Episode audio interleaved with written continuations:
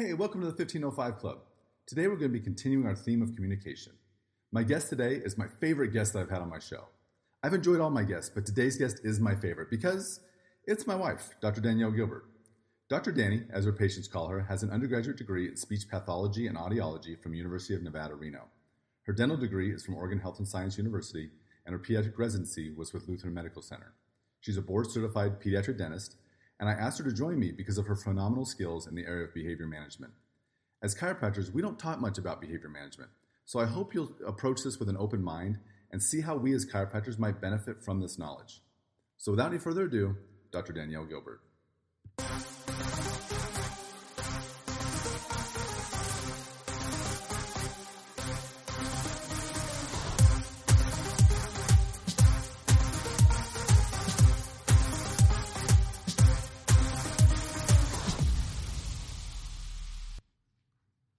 Dr. Danny. Thank you for joining us today.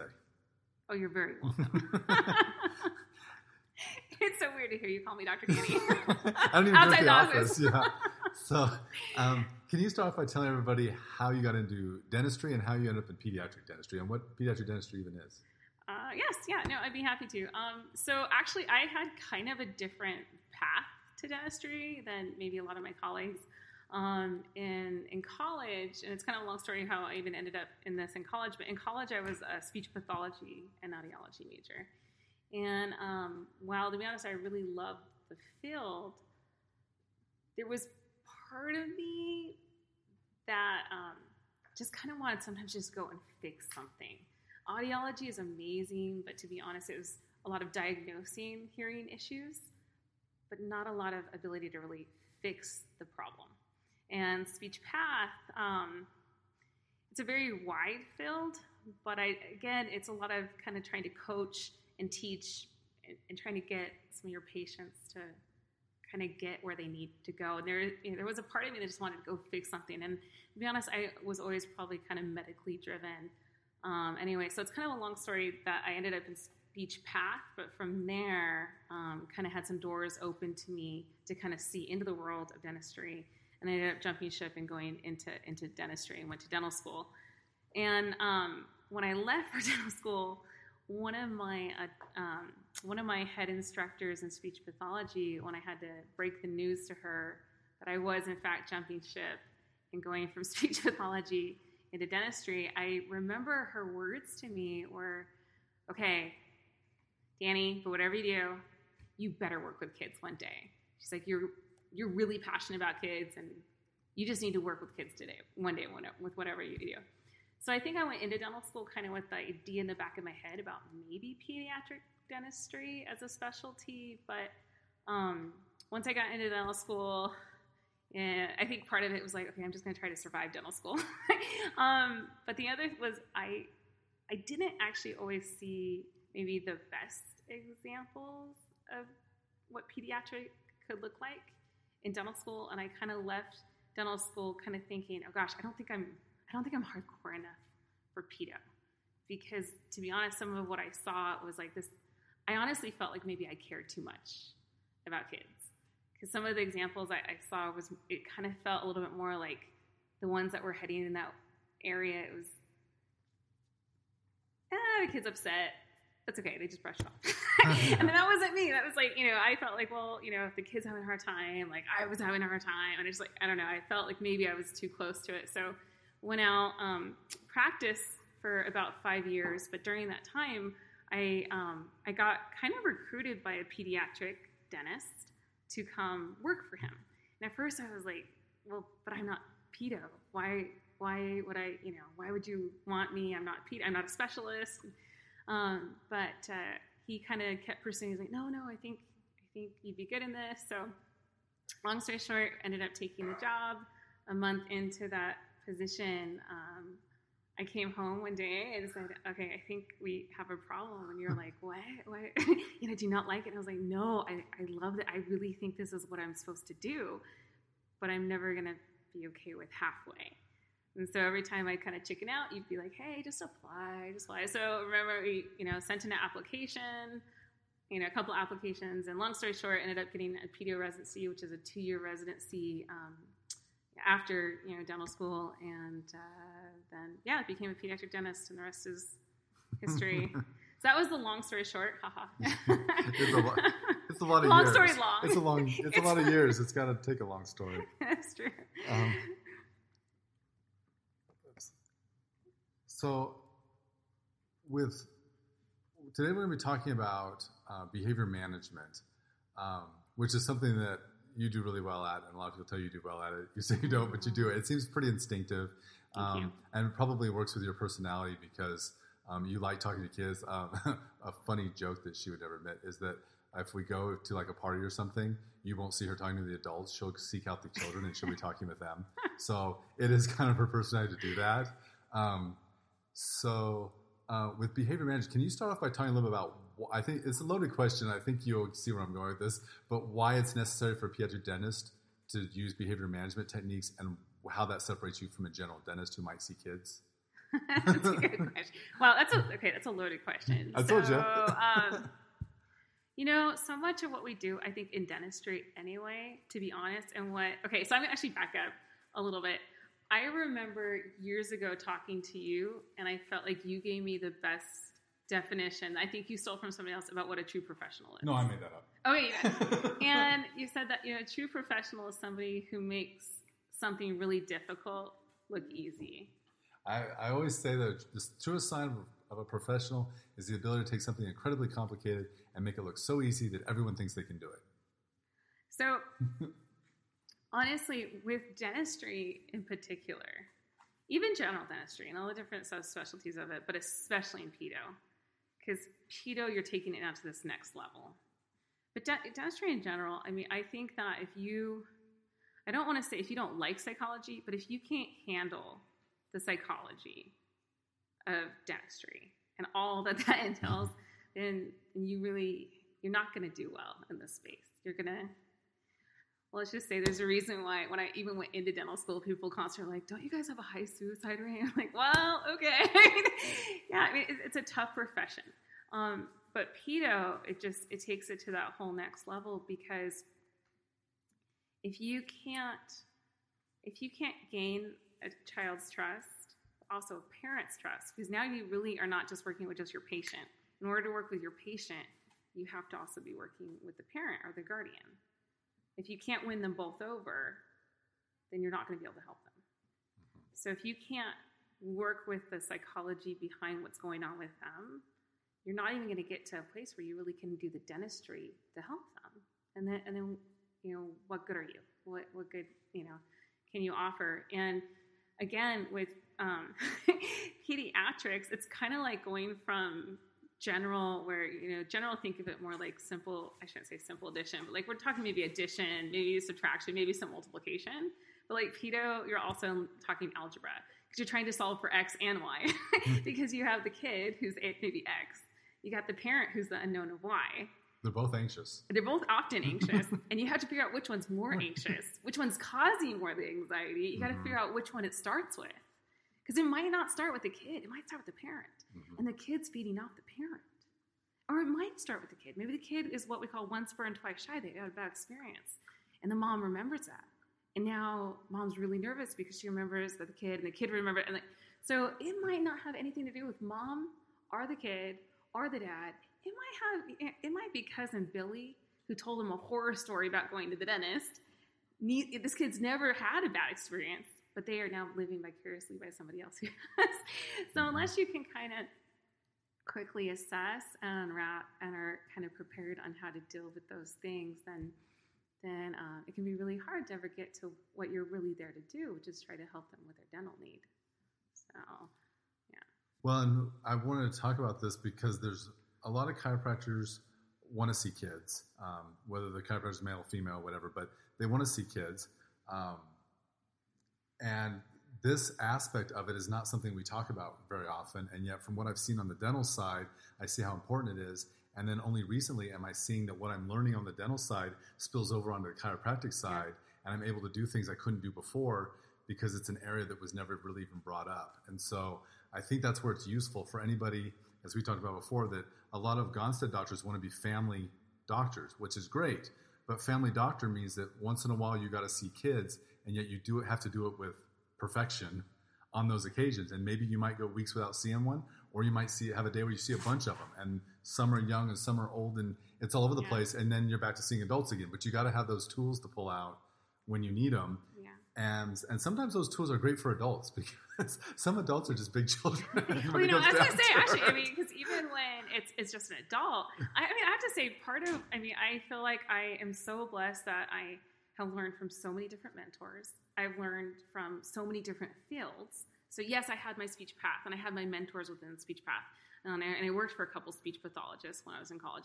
But you know, I also substitute was a substitute teacher in college for a little while, so I had that. But then, you know, I I've I've seen these different areas and aspects, but I also learned from being a general dentist for about five years because before I went to specialize, I did first work with adults and I saw a little of everything. And you know, some of, I shouldn't laugh, but some of the most challenging ones would not be the ones you would first think. Um, I had quite a few military that, to be honest, probably were going through some PTSD themselves didn't like loud noises, like didn't like to be put in corners, didn't like to be where they, you know, had their back against a wall kind of thing. I mean, they were dealing with a lot of things, and some of them were like big, big, tough guys, tattoos, everything, but terrified of dentistry. So yeah, they're like they're big, they're big chicken. Yeah. they're big kids in a way, and a lot of times too, recognizing that um, actually a lot of people's fears in dentistry do actually start from when they were kids, and maybe they did have a bad experience, but but you know first learning how to kind of work with some of those and how to even kind of address the fear maybe even like address at first it was kind of hard to sometimes call out the fear without making them feel bad you know or like how, like how do you even kind of when you're picking up on the fact that they might be fearful but you're not wanting especially if it's a big military guy for them to be embarrassed how to you know talk about it. So i think that's where for me like it was for me humor actually was very helpful. Um, but I would say, even with that, um, I always come back to I think that anyone, anyone, if they really have a heart for people, can work with people. Anyone who really has a heart for kids can work with kids. And I'm not really a person who necessarily believes that you must have a certain personality type to be good with either people or kids. I think what you must have, even more than a personality type, is sincerity. Mm-hmm. And then from there, be true to who you are. And I think that was another thing that I kind of figured out, thankfully, pretty early along my path is that there's a time to mirror people and there's a time to take your mentors and kind of mirror them a little bit. You know, like what is it, Kobe, that would always talk about being the black, like kind of coming up with his like alter ego, the black mamba and stuff. Yeah. There's a time to like, as practitioners, to kind of put some of those tools under your belt as long as you always come back to being true to who you are. Because if you're just trying to practice the way somebody else is practicing, it's going to come off insincere and you're going to flop anyway. Yeah. so, um, so you know, I don't know if that was kind of helpful, but um, some of like the first things I would kind of put out there because I know that this is a very large subject and I don't want to get too deep into one little rabbit hole another, but for just like basic stuff, first, again, if you are looking at working with kids, just first have that moment of have a moment of silence. First, try to figure out who you are in that space. Are you somebody that is, whether you even recognize it or not, kids at parties are finding you. You're finding them. You're having conversations with them. It doesn't, and, and it, you're right. You look back in a lot of my dental school photos and stuff, and a lot of my friends had kids and stuff, my classmates, and I, they're all. I was chit chatting with all of them. So, but, but are you kind of that person, or are you the opposite of that? Now, if you're the opposite of that, if kids make you nervous, you can still work on that. But again, you might be that John Maxwell. You're not starting as an eight to become a ten. Maybe you shouldn't subspecialize in kids. Maybe you're a two, but you want to work on how to function to get to be like a five. But then from there, kind of figure out where you start out with your comfort level with kids. And then start kind of work on kind of getting some assessment tools under your belt. And I'd say the first assessment tool is just learning how to read a kid. Does that make sense? Because I mean, we do it all the time. But by the time that kids come back to the dental chair, we've never met them before, and we're going to be doing an exam. We're going to try to do a, cleaning. We're going to try to do X-rays. we pretty much have a good, at least, pulse on what that kid's personality type is, right? Would you say? I mean, and after you've been doing it for a while, like Well, and you you're hit- reading it. And you hit on something else I think is important is that a lot of times, um, I think we do this with adults, that we're taught to reflect what Yes. to reflect them. With kids, you can't do that because you can't reflect back what they are. so when they come into our space, into the dental office, into the back, we are who we are, and we maintain that, and that actually gives them comfort in our steadiness, not our kind of jumping around trying to mimic whatever they're doing. Well, you know, and okay, so the truth is, is there's two different philosophies on that actually, and there's two different kind of trainings on it. And I would say you, somebody who knows both, you you Yes. move between both. Between both, But yeah. you need to know when you When. move between. But that's also what's so hard for us to even train staff, right? I think because it's kind of complicated. But um, so if you have a kid that is what we call kind of shy, slow to warm up. So this is a kid that's walking back. They're kind of hiding behind the parent a little bit. They're ducking behind mom or dad. They're not really making eye contact with you. They're kind of taking it all in. They're looking a little skeptical. They're not really, they're, they're definitely not giving away smiles. This is a kid that you would kind of call a, a shy, slow to warm up child. Now, this kid you, kid, you have to build trust. If this kid, if your personality type is a clown, if you are like a disc D dominant personality, you are the bull in the china shop, and your go to move with kids is to be a clown, you're going to burn that kid. Before you even get past go, you're going to scare that kid away. Um, and I love that it was that actually lesson. I remember it was um, Dr. Mile, good old surgeon, Dr. Mile at OHSU. I'm going to give him some props. and he was a very prim, proper surgeon from, from the UK.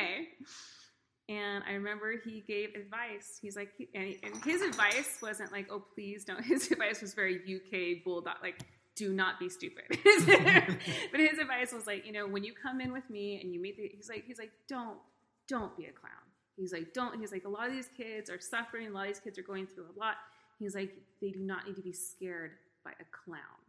He's like, you be a professional. You be, but and he wasn't saying exactly in this like whole mirror or reading the kid, but it, it was definitely something very poignant the way he explained it that made me kind of have a light bulb moment uh, for those kind of kids, especially. And he was talking about kids that are getting cancer treatments, Mhm. kids that are going through. I mean, these kids are going through a lot. The last thing they need is that person who thinks, "Oh yeah, I'm so good with kids," and they just come in like a bull, a bull in a china shop, and they're loud and proud and In obnoxious, and they're in their face.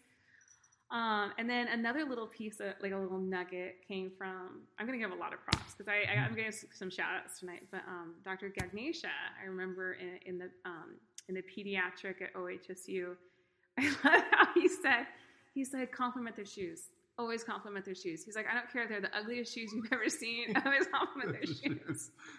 But the re- and he explained, he's like, the reason why is like, you know, when you come to a kid and you're immediately just like, oh hi, son of, and he's like, that can be very intimidating. But when you're saying hi to, and you're like, oh, I love your shoes, you are talking about something about them. You're connecting it to them, but without being so personal that it's intimidating, without looking so straight at them that it's intimidating. And then from there, based on their reaction to how you're like, ooh, I like your shoes. And how they react lets you know how much more space you can take. If they're like, if they're immediately, like, oh yeah, they light up, see, then you can, then you match. Like, oh wow, yeah, that is cool.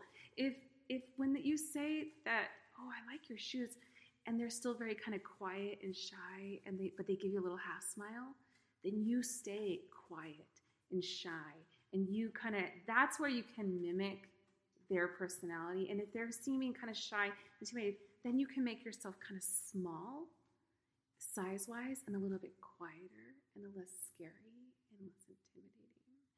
So it's not that you don't ever ever want to mirror, but it's knowing when, but it's still being true to your personality type. Again, I think of that proverb or, or is it proverb it says uh, love must be sincere. it's just kids, kids and animals They know insincerity. they know insincerity. If you're, you know, they pick it up so quickly because honestly, I think like we talk a lot about how kids and dogs and dog training and everything, but um, especially the younger they are, the more they're reading your body language than they're necessarily listening to your words. So it's very important that it's it's just coming from a place of truth for you that you really you know that you really are looking for a win for them. You are being that you're kind of in that way being true to your personality. Because um, if not, it, it, just it just comes across as insincere, and they don't go for it. Yeah. So let's talk about some of the um, I guess more structured techniques that we, that we use.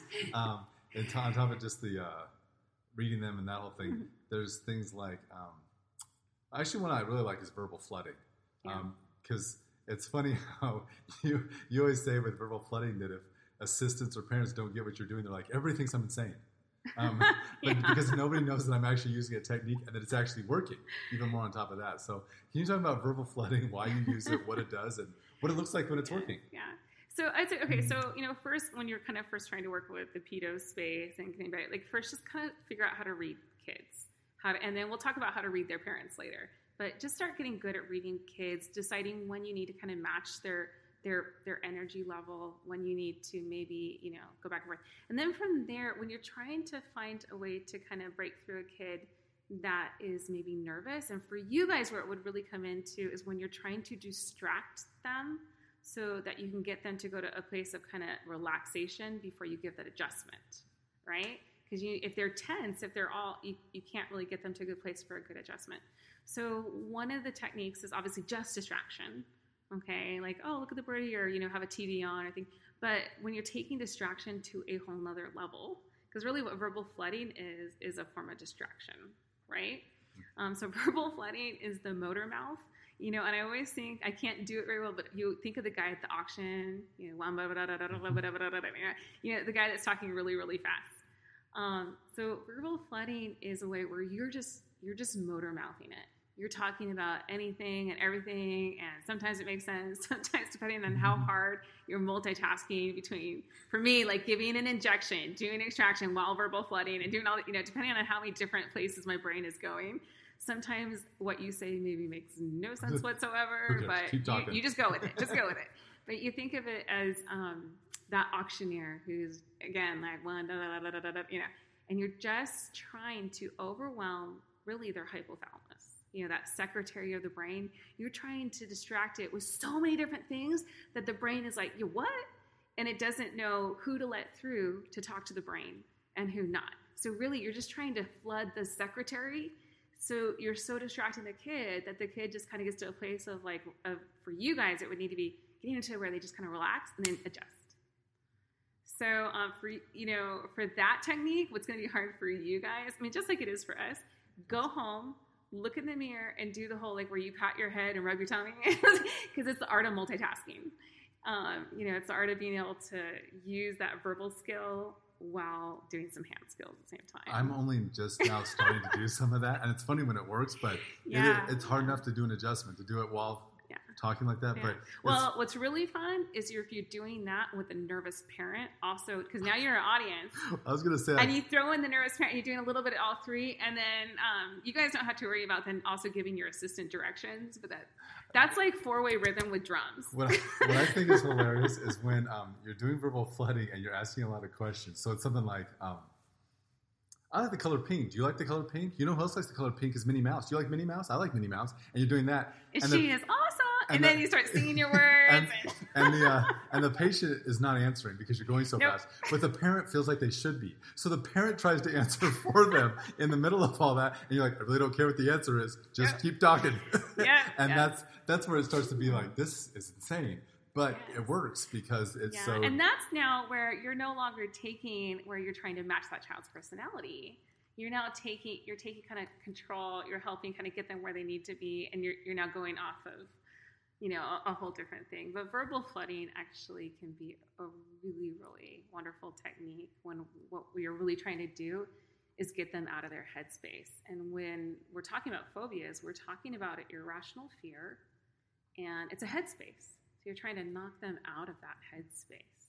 Um, so verbal, verbal flooding can be good. It can be a little exhausting. I always joke, but at the end of the day, if I've done a lot of verbal flooding, I just come home for about half an hour and just like, um, just take a break. But um, verbal verbal flooding is a good one. The other is definitely some tell show do, and I'm going to really put a little shout out to the fact that if any of you guys are working with patients that are on the spectrum, depending on their age level and their the level of severity on the spectrum, tell show do as a way of, of uh, gaining trust, but also um, gaining a sense of peace for the patient in this in that a lot of kids that are on the spectrum you, I mean, we see it all the time. They they really actually want to know what's going on. Now you know and i know you can't you can't well for me let's see four years of dental school five years of working two years of specialty and then how long have we been out now? So it's been yeah i don't know oh wow but you can't you can't explain things to that level, but you must you must explain as you go along to a level that satisfies their fear level, because that will actually put them at a more place of peace. And so tell show do is a really good thing with that. So for you, I mean, you're not going to explain that it's subluxation or this, right? you know. So you you know talk in, in a kid friendly way. And again, if you're if you're not a super kiddie person. You can still talk as the professional that you are if that's more, but again, just use it at a, at a kid appropriate level. I always say you need to give age appropriate um, dissemination of information.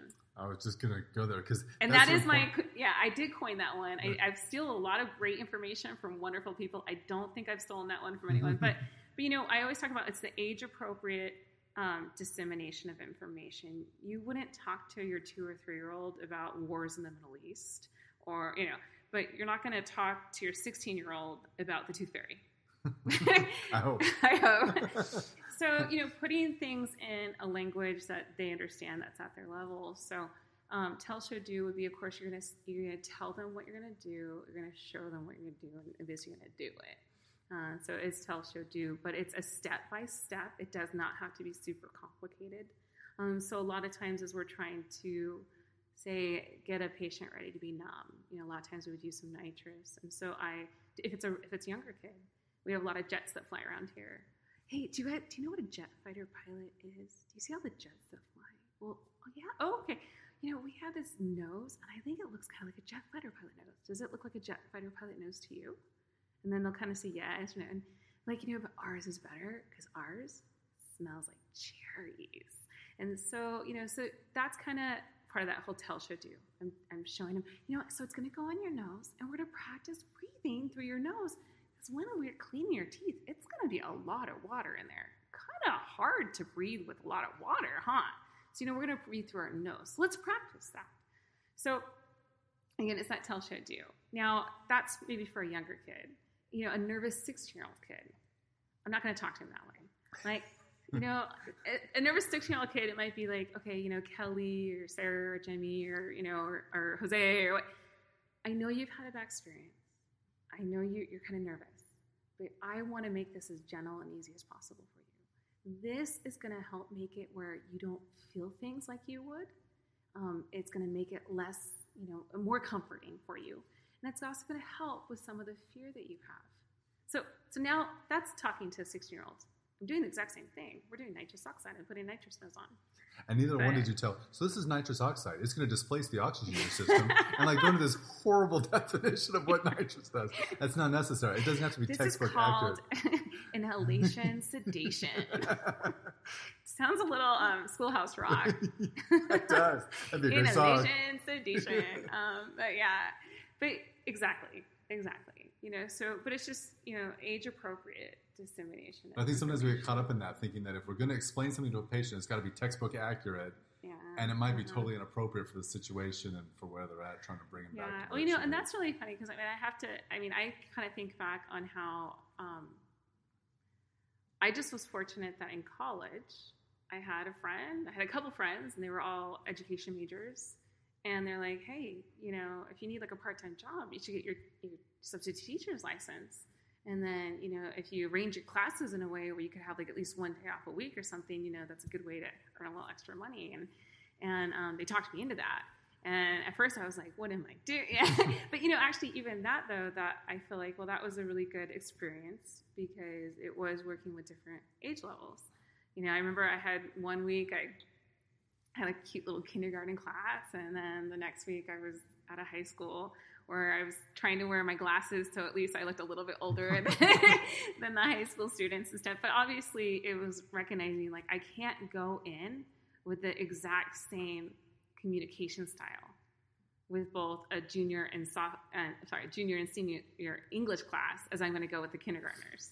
It's not going to work out very well. So, and I think people instinctively know that, but sometimes when we're trying to help as practitioners, we forget. Or you don't know what to do different, so yes. you just fall into your pattern of what you do. Yes, yeah, yeah. So, um, so I hope that kind of helps. So, verbal flooding, tell, show, do. Um, should we go into voice control? Yeah, voice, there's voice control and, yeah. and principal talk, but those, yes, yeah, so I think those are good higher, because, like, yeah, yeah. because now we're talking about this is where we take it back to being like dogs again. because um, we see this we're big dogs. dog people. We see with dogs, dogs get in frontal lobe rage and they want to attack, and we have some of that dogs, and you got to just like butt in, but um, but kids go into that frontal lobe rage as well, and it seems to me that a lot of parents don't know how to handle it that they actually they probably handle it dead wrong. So yeah. they actually make it worse, which unfortunately I think a lot of people do it with dogs too. When dogs go into rage, they don't know how to handle it. So instead of just handling it, yeah. they end up making it worse because they make more security. So yeah. there's some techniques for that. When, and I doubt we're as likely to see that in, in chiropractic with everyone. No, but, but you might. Probably not. And honestly, if it's there, you, pro- you probably just will pass. You just probably won't give the patient yeah, an adjustment. Yeah, we'll just be like, you that's know, it. Um, we don't always get that pass because I mean, if we have a kid with an abscess or like, yeah. you know, I mean, sometimes you know, but um, so so another technique that is is sometimes used in pedo that at least we talk about, and, and we all acknowledge that because of the paradigm shift in parenting and cultural issues and things that way it's it's called voice control, and but we all see that we we use it a lot less and less because it's less accepted. So it's still effective, yeah, but less accepted. Well, and not necessarily because it might be effective on the child, but not oh, effect- and you get the reverse reaction from the parent. The parent's upset, and, and then you can't help. Yeah, so you lose, and you can't help. So, um, and granted, I'm sure there was probably ways that it was used appropriately and inappropriately in the past, but voice control was basically seen as this way of trying to maybe either raise your voice. A lot of us do the opposite and we'll get quieter, but trying to use vocal tonation to snap the child out of, of really what would be equivalent to like this frontal lobe rage. And so frontal lobe rage. Let, I should need to explain this. I was going to yes. describe what that looks so, like. So, um, so and again, I'm going to give some props to Dr. Anderson, the anesthesiologist, who really was. I love that it was the anesthesiologist in my rotation um, that really was the one explaining frontal lobe rage to me. Um, sometimes, if you think of a kid throwing a temper tantrum, so like a little kid throwing a temper tantrum, or a slightly older child who is in a defiant place getting you know into this rage mode. Um, but the best example is think of two dogs in a dog fight. Um, what's going on is this over. It's basically your frontal lobe rage. It's this frontal lobe firing. Now, if you see two dogs in a dog fight, and if you're, you know, and this is where I always say, like, if you're really into the pediatric space, you're into psychology, you think, go watch some Cesar Dog Whisperer. Um, you know, and I know that kind of gets political. Some people love him, some people don't. But man, he reads dogs, and he often can see before the dogs get into a dog fight. He sees it coming, and that's where good dog trainers they see it coming and they avoid it. Um, but also, there's like Richard Hines in Miami, you know, the guy in upstate New York. I mean, find some good dog trainers on YouTube and and kind of see what they do. And and you know, there's also some other ones out there that are really into this whole like gentle or I'm trying to remember what they call it, but um, where it's like non, oh, it's only like passive techniques and everything. Mm. It's hilarious because they're really nice guys. They make zero progress, maybe a little bit, but no, it's funny. But I've watched them too. So, but it's fun to watch these guys and see who's doing a good job, who's not, who's reading the dog, who's not, because it's it's not perfect, but there are some correlations.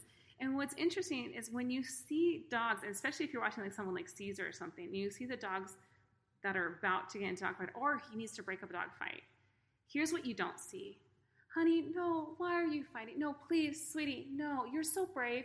You're so good. No, honey, don't do it. I, I love you. Mommy loves you. I'm so proud of you. Okay, not. How, but how often Every time. how often not not every time but how Mostly. often when a kid is in full on frontal lo- lobe rage either throwing a fit and a lot of times i mean we're not talking about throwing a fit because we're in the middle of treatment we're talking about throwing a fit because they don't want to sit in a chair Yeah, they don't even want to start. They don't even want to be they there. will They not don't put the nose on they you know but it's full on like rage it's full on tantrum but how often does a parent keep telling them what a great job they're doing how proud they are would you do that to a kid i mean with a dog in a dog fight would you ever break that up? it would be com- comical to watch. no so i mean so if you watch someone like cesar or something i mean again he- the best is when he sees it coming he sees a dog that's about ready to attack another and what does he do he steps right in front he looks big i mean he's Big. not he's not a six foot five guy And he's not going to hurt the dog. He's not. He's there to try to protect that dog and protect the other. And he looks, he gets big, right? And he kind of almost gives him a little growl. He almost shows his teeth a little bit, and he's and he just snaps, and, he's, uh, and he just stops him, and he'll just say no, or he'll he'll kind of do his little or whatever. Yes. But he immediately takes ownership of the space, and he snap.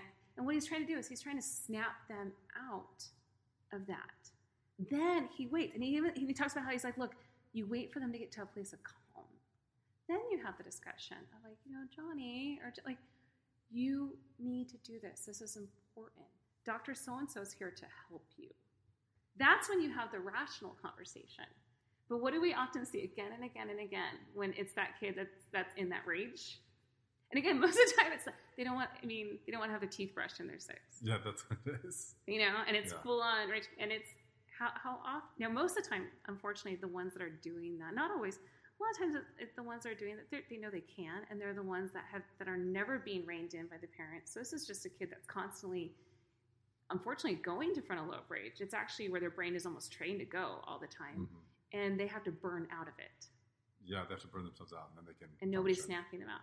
Oh, the article we read. I, I shouldn't say. I remember the article we read? Oh yes. Yeah. And it was about a parent who was talking about how they never, ever, ever raised their voice with their kids. They never, they, uh, but they felt like such a bad parent one day because when they're they were trying to get their four year old in the car seat and they had their baby too and they were getting it and their four year old had a full on meltdown and was screaming. And she just felt so bad because she just lost it. And she had the audacity of saying stop. You need to stop and, and she felt so bad that she raised her voice to her kid. It was something like that. She Yeah. didn't she didn't hit her. No, she had, like- she literally just used her voice to tell her to stop. And she said to her amazement it worked. And within less than 10 seconds it immediately worked. The child stopped and the child was happy within 10 seconds. And she wrote in to the, the psychologist in the article about like have i been doing all my parenting wrong i mean i always thought it was so wrong to ever raise your voice to your child and to ever again keep in mind she didn't degrade the child she didn't say oh you're a horrible human being she didn't hit the child she literally used her voice to snap the child out Yeah, from the from the And- rage. and in the article, the person wrote back, Oh no, you are right. Stay on the right course. The only reason your child got over it so fast was because of those four years that you you've been staying the course. Mm-hmm. and I'm like, well, good luck to you for the rest of your mm-hmm. parenting. No, like honestly, if you're looking at it from like a like, from like a physiological side, that four year old doesn't know how to deal with their emotion. As a parent, you need to rein it in and be like, snap out of it. And so voice control, when used correctly, and we really can't much in pedo anymore. Again, especially the raising. We have mm-hmm. we sometimes will lower, and I'll talk about principal talk in a second. But especially with a young child, the truth is it needs to be the parent. But usually the parent that has already been doing that at home, the child doesn't need it in the office. And the child that does need it in the office is a parent that's never doing it at home. And then we can't because we're, we're really not the parent. But if that child had a parent who would come in that space and just simply, usually, unless there's some special needs going on, but usually if the parent was able to just look them in the eye and just be quickly like, stop it. Uh, no, no. Stacy, you do not need to do this, or Jim, or whatever. Nope, uh, uh, uh, that's enough. You are not in pain. You are fine, and they are here to help you. You need to show them respect. Yeah. And then as soon as they give you a win, as soon as they stop, that's it. I'm proud of you. I know you can do this. That's when you start giving the rationals. Yes, you're good. You can do this. I believe in you. This is easy. I know that little boy's doing it. I know you can. And then you see them rise to the occasion. But unfortunately, that part's kind of lost in modern day just because it, it's a paradigm shift in parenting. So with the really young that kind of need that, it's we don't often provide that because because it's just not accepted. It's, it's, not understood often by the parent. But it's really like trying to get a, a dog out of a dog fight. You need to get them snapped out of that frontal lobe rage. So from there, as they calm, you know, especially for like a parenting, again, you're not hitting them, you're not hurting them, not grading them, but you're just, it's a very quick stop. Enough. And the and really sometimes better if you're getting quiet. Okay. No. That no. Mm-mm. That's enough. Our dog just sat. but and then it's. And then they know though that that you're there, it's in control, and you go to that place of controlled energy. You wait, you wait for them to be calm, and then you help comfort them through it. Um, with kids that are school age, sometimes I will use a modified version called principal talk, but only when I've, I've really gotten permission from the parents and when I really feel like between the parents, the child, and I, we, we're trying to get everybody to kind of that same page. Principal talk is kind of what you would expect a principal to sound like if you ended up at the principal's office. so it's not kind of that raising your voice, but it's low. It's it's sometimes kind of lowering it. And again, it's only with school age children. And, and if you've had kind of the green light from the parent, and what it would sometimes sound like, say, if you've had a, a for instance, like a nine year old or something that's maybe had a bad experience, kind of traumatized, or maybe you know heard about a bad experience, or something but they they're acting very inappropriate for their age, and they're going to that place of hyperventilation. They're freaking, and they need to kind of be snapped out. That's where you just enough. I'm going to quit. If you do not stop, you could hurt yourself. Your mommy loves you. Your daddy loves. They brought you here to help you. We are all here. I am here because I care about you, and I'm here to help you. And if you keep acting this way, you could hurt yourself. And I care enough about you to not let you hurt yourself. You have got to stop. That is inappropriate. Now, this is of a child, like I said, older, school age, but screaming, but you need to get them out. But it's not, it's not yelling at them, it's not trying to shame them, but it's trying to be like, you stop. It's trying to talk to them in the same way that they would understand that they would be spoken to in a principal's office. I don't think you guys ever get that bad no, and, and no. ever have it be but um, but it, it's trying though to again kind of work with that that level of fear. And what's sometimes hard is depending on their age, fear and defiance. You don't know which one is really the engine because they go hand in hand. And sometimes it's really impossible to see how much is it being driven by the fear, and so it comes off as defiance.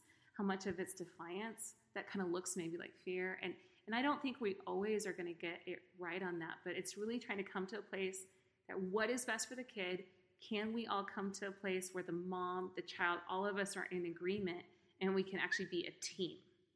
Because if we can't be a team if this is just a, me it's being seen and you guys think god don't get such as, as evil dentists trying to hurt people and hurt children. And unfortunately sometimes that's coming from the parent.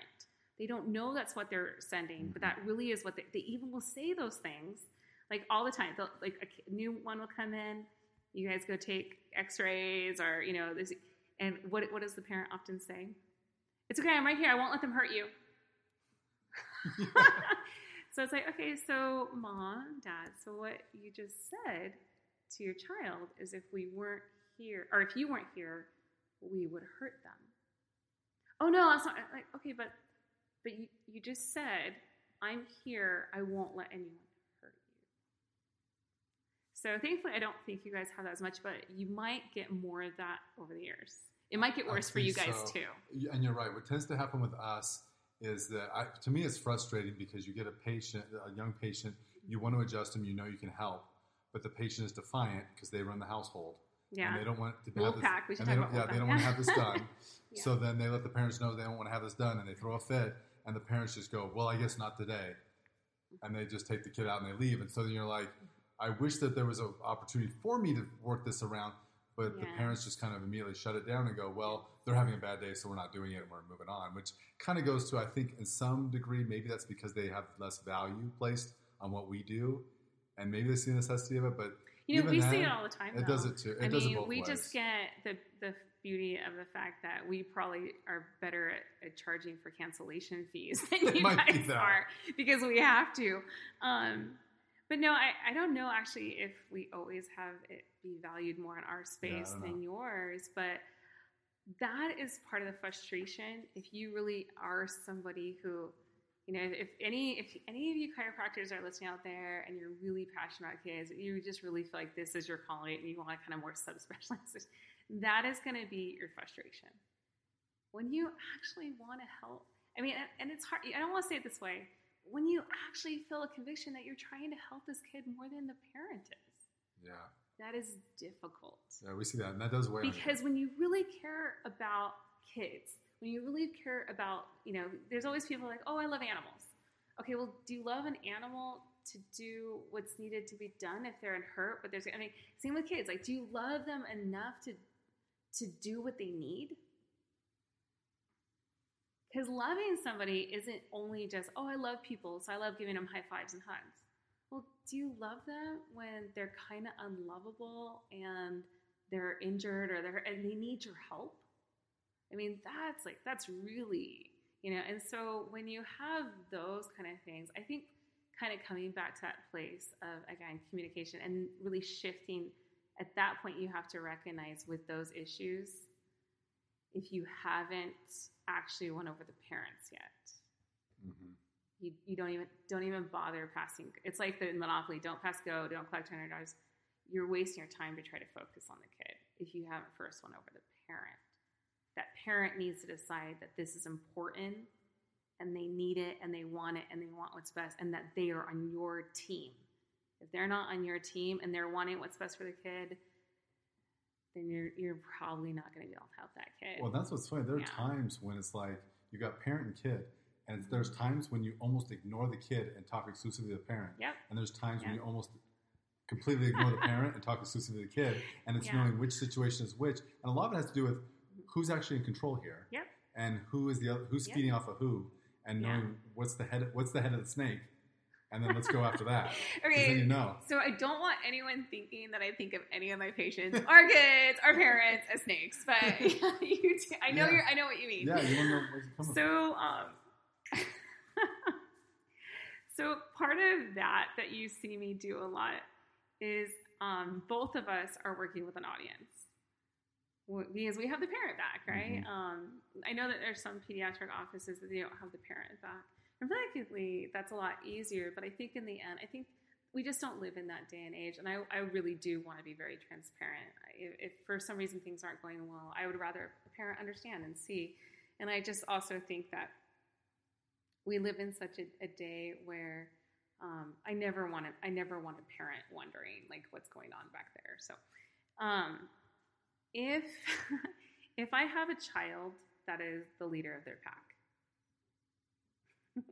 you know what a tired, which is hard Mhm. because young pups aren't meant to be leaders of the pack. It doesn't go well, it, you know, in pack life, right? Uh, it doesn't go well in, in family situations either. But we see it. We see a lot. We, we see a lot of young pups, and they're the leader of the pack.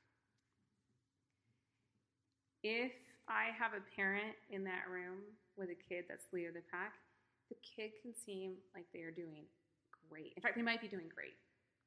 They're on some. They're on nitrous. I'm using some verbal flooding. I've gone to now some TLC or sorry, tell show do with some TLC. Um, using you know some different you know even some cadence stuff sometimes depending on how what show they're watching. I have TV.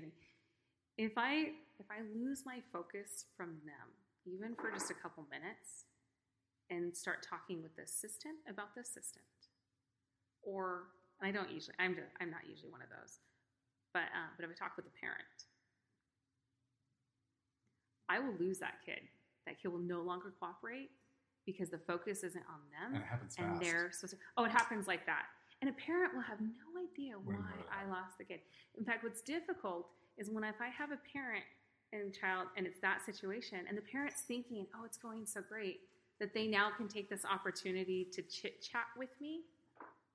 That's, it's very hard. it's hard that I've had to learn how to how to very quickly shut that down politely without them be, the parent being offended because I know I will lose that child because this child runs that house and I will lose that kid. However, opposite. If I have a kid who is not leader of the pack, they're doing, but maybe they were kind of either had a bad experience, maybe they're just really young, maybe they're a little scared, whatever. But we're getting them through and they're doing well.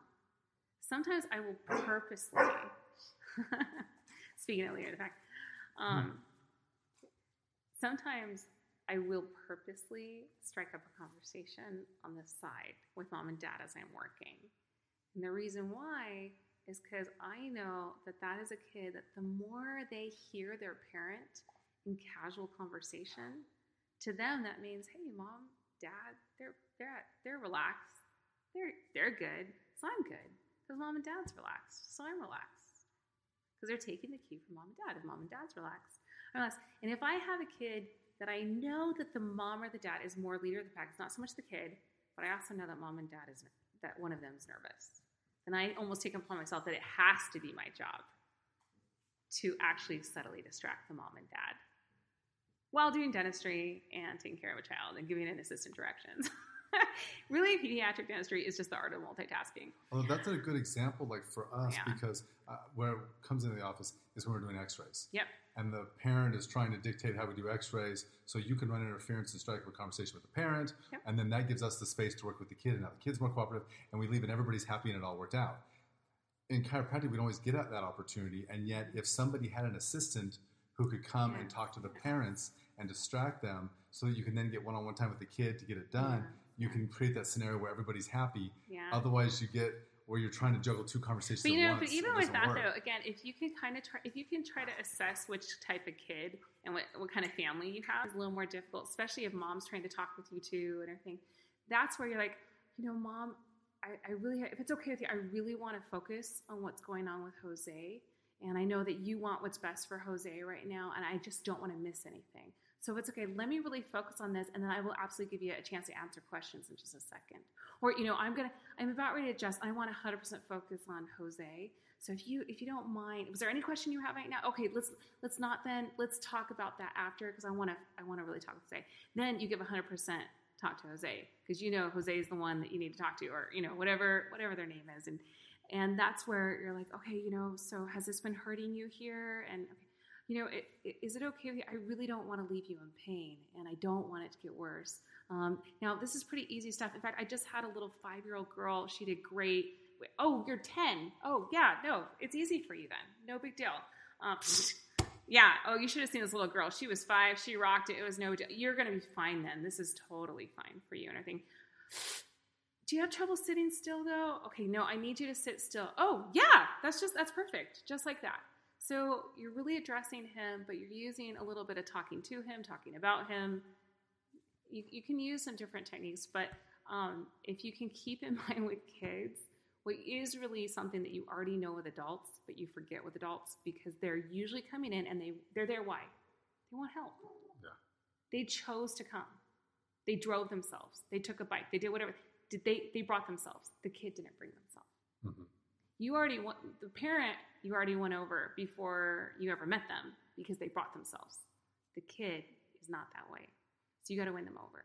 And so you forget this with adults because you pretty much have already won them over by the simple fact that they came through the door. Granted, I know some are really difficult, but you they still chose to come. The kid didn't. So if you can keep that in mind and the fact that really the only power you have to get them into a good place, being part of a team, to get them the chiropractic adjustment they need, for me to get them the dental health they need, the only power you really have is in your voice. You're not going to strap them down. Yeah. I'm not either. You know, they need to choose that they want to give you just enough trust to get to the next step.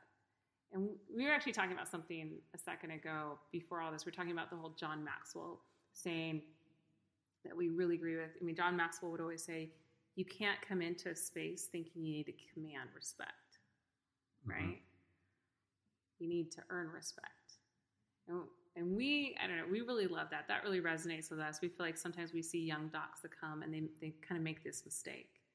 If you think that you're going to demand respect from your patients, have fun. yeah. Have fun. Your career is going to be kind of frustrating, at least at the beginning.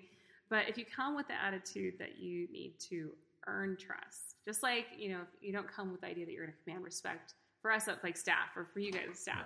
you're going to earn. You need to earn it. Um, with the kids, just same thing. Come with that same attitude that you're going to. You need to earn that trust, and then each time they give you that little bit, you then got to make sure not to violate that trust. And if for some reason things don't go the way you want, maybe, you know, maybe some adjustments are what? Some adjustments are the best adjustments, but what? They leave you they leave you sore, right? Yeah. Sometimes the best adjustment to actually get where it needs to be has the side effect of not feeling great at the end, right? Mm-hmm. And Gonstead, what do you guys always get accused of? Being, I don't know. Are you gonna crack my back? Can we just do it without cracking, without yeah. any popping, right? Right? You guys are yeah. constantly kind of getting accused. Of, so if it doesn't go maybe the way that they expect it, or the way maybe even if you want or maybe you know, however you what you own it. But then you also if you can if you see it coming ahead of time, you preempt it. You let them know what might come. But also if it you know again if it doesn't go, you let them you, you just own it. You let them know why. You let them know how how we're going to try to shift things and change. And, and again, you kind of constantly try to work on building that trust. So. Well, I think the best way to sum this up is that a lot of this stuff comes from anxiety. Yes. Uh, and so behavioral management techniques are most effective for people who are overwhelmed with anxiety and are on the verge, if they haven't crossed over, to losing control of themselves because, of their, because of their anxiety. And so um, it does seem like where, where, it differs is that in dentistry, that doesn't mean we can't do what we got to do because you might die if we don't. Whereas in chiropractic, what generally happens is it just turns into not doing the adjustment that day, or a disappointing visit and they move on and nothing happens. And so that that it, it's a little bit different consequence, and so we don't have to find a way to power our way through. Mm-hmm. So that's where some of these techniques might be a little bit overkill for us. And yet, I do feel like by using some of them, we can start reining in some of those that we're losing to walk out the door. That maybe we can get we can kind of. Yeah do our own tweak and keep them in the office. And some of them are kids, some of them are young adults. I, one of the ones for me that's the funniest is I had a girl. This was years and years ago. This was probably 18 years ago, um, and she was terrified, but knew she needed it. So I had to put her on the high low and leave it up. And she just stood there for I don't know five minutes, and then she said, "Can you lower me?" So I lowered her down, and then I brought her back up. That's all I did. Lowered her down, brought her back up. I need some, and she's like, I need some water. Okay, so I get her some water. She drinks some water. Okay, let's try it again. So I take her down. Before I do anything, no, bring it back up. So I finally get her down. Then I release the thoracic piece. Oh no, put that back up. So I put it back up, bring her all the way back up. And we start over. And we did this. It must have gone on for like 45 minutes. Finally get her down there, and I go to the thing, and it goes clunk. And I bring her up, and she goes, That's it? That's what I've been afraid of for the last 45 minutes? and now my pain is gone. Why didn't we do that 45 minutes ago? and that experience is like, yeah, if we could just, we know what's going to happen. If we can just get people past yes. that obstacle that they place in front of themselves in anxiety, well, then we can do a lot. And even that brings like a whole other topic that there's not necessarily right or wrong, but it, it can go both ways. You know, giving things too much time does that make it better, or does that just build the anxiety? Yeah. You know, or do they need the baby steps? You know, parents, same thing. It's you know, how often do we see a parent like, oh, it's okay, but I really talked to him about this a lot. It's our first exam, so I really talked. Well, That's did you helpful. did you over talk it? I mean, because because and I what I was going to say before, but it may, this kind of ties into all of it, um, and especially for any newer practitioners out there, make sure you also you know do it what is it? Like do a self check what is it like yeah. before you know or the plane before you give oxygen to the you know take some oxygen yourself um, we got to constantly do self checks because what we do can be also stressful. We so if you are in a place of anxiety if that, you are in a place of fear again watch some cesar dog whisperer i mean watch some but like look the if the owner he always shows like if the owner has stressful energy, if the owner is stressed, if the, the dog senses it, the dog knows it. So our patients know it, but especially kids know it. So if you if this is causing you anxiety because it's not going the way you want, I think do a self check. Take a deep breath. Do the opposite of everything your instincts are telling you. Calm it down. Yeah. And you know, calm it down, and then you know what? Take a step back and realize, guess what? The sun is still shining, except in California where we've had all these fires. no, it's just, but I mean, like literally, like take a quick little gratitude check. I always tell like the kids, you know, our kids, I always say like, you know, have an attitude of gratitude. Take a second to have a little attitude of gratitude and be like, you know what? It's a good day. Everything's fine. Life, you know, this isn't the end of the world and also you, that little just couple seconds that you take a deep breath and you just remember what's important. This is not life and death. This is okay. This is okay. If you can bring yourself back to that place where your anxiety is under control you're going to help them get there. But if you can't you might be finding you're just having poor result poor result poor result with your patients and having no idea. It's because you're really stressed out mm-hmm. and your patients are reading it. You know what's funny about that? So Ben was telling me the other day that I guess they did a study on on athletes who perform well in last second heroics, yeah. and they said that they wanted to see what was different in their mentality. And what they mm-hmm. found is those who fail are focused on what needs to be done, or are focused on how they feel. I'm sorry, they focus on how they feel in the moment and the pressure. And those who succeed are only focused on what needs to be done. And that that's one of the different things about it. That if you ask them how they feel, they're like, I don't know how I feel, and it's irrelevant anyway well, I just know that this needs to happen. And so there, there's something to that mentality that um, over time I learned to be less focused on how I felt about it and more focused on what needed to happen. Well, and we don't we don't talk about that probably enough as practitioners about our own mental health and having to constantly keep ourselves in check because it's hard. What we do is hard, and dentistry. Yeah, it's hard. I mean, it's. I mean, we really are the one. I mean, how many movies can you quick, like quickly think of that all have dentists as something they make fun of. I mean, I'm thinking Little Shop of Horrors, yeah. Marathon Man, like what is that nine month or whatever? Yeah, uh-huh. um, yeah. No, there's plenty, but uh, and there's unfortunately probably a lot of reasons for that. But if you can, if you can kind of keep yourself in that in that space and in that check, but it's not something that's going to come naturally, and we have to train ourselves for it. And the, the example I always think of is I think of like Jocko Willink and all the Navy SEALs. I love Jocko Willink's books. I love his whole like you know uh, discipline equals freedom mm-hmm. kind of thing for kids, and how he's trying to now teach that like with kids and everything. Because we always think of like discipline in this negative format. It's like no, no, no. Anything you've ever achieved in your life that was worth having took discipline and hard work. So we want our kids to learn a healthy level of discipline to where they get to be adults that are self-disciplined, mm-hmm. not having to be ruled by anybody else. They, they can do that themselves. But I love how he talks about for the Navy SEALs, again, it's trained. Now, some start as eights and they get to tens. Some start as twos, and it's hard to get to tens at John Maxwell. But they go into that mental place where they retrain the pathways in their brain to where if tough times are, co- are coming, what do they say? Bring, they say, bring it. Good times. they just say good times. You know, they're out in the mud and the rain and they're hurting. They're just, they, but they do it enough to where they retrain their brain. Good times. It's fine. So I've had to learn to kind of do that a bit when things get kind of rocky so that you can bring it back and not only how to breathe, how to go that place. Sometimes I, I use humor, sometimes I use whatever, but to have to go to that place myself so I can be that support person for the kid, for the parent, and you know, and then also learn from my mistakes you know and i think that's what's hard for all of us as practitioners. We want to we want to be heroes. We want to be perfect. But the truth is there's a reason why we call it a practice. Because really until we retire we're practicing. Um, and that's well, hard on our egos. Well, there's, there's a reason why you think of that michael jordan yeah. didn't stop practicing at a certain point. No, like, no. he didn't be like i'm gonna skip practice from now on because i'm the best. Um, wayne gretzky didn't be like okay guys no more practice for me yeah. Like they, you never stop no, because there's no, no, such thing as too good. So yeah.